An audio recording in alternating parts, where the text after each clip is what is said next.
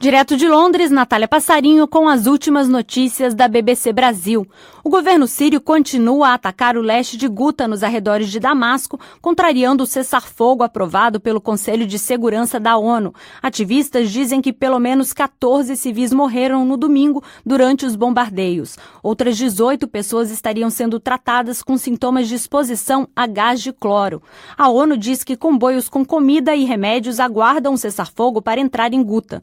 Desde que o governo sírio intensificou os ataques à região, há mais de uma semana, mais de 250 pessoas morreram, inclusive crianças. O presidente Bashar al-Assad tenta retomar o território que está sob controle de forças rebeldes.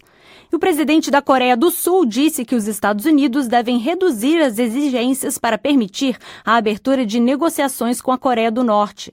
Por outro lado, ele pediu que o governo norte-coreano demonstre boa vontade em eliminar armas nucleares. Os comentários indicam o desejo da Coreia do Sul em manter a aproximação diplomática com o governo de Kim Jong-un, iniciada durante os Jogos Olímpicos de Inverno. Mas os Estados Unidos exigem que a Coreia do Norte se comprometa a se desmilitarizar antes de iniciar negociações diretas.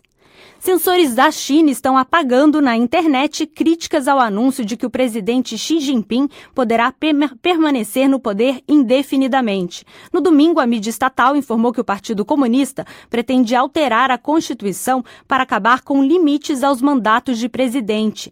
Os espaços para comentários em artigos que tratam sobre o tema na maior rede social da China, sinal Weibo, foram apagados. As ferramentas chinesas de buscas na internet também tornaram mais difícil difícil a procura pela frase limite de dois mandatos.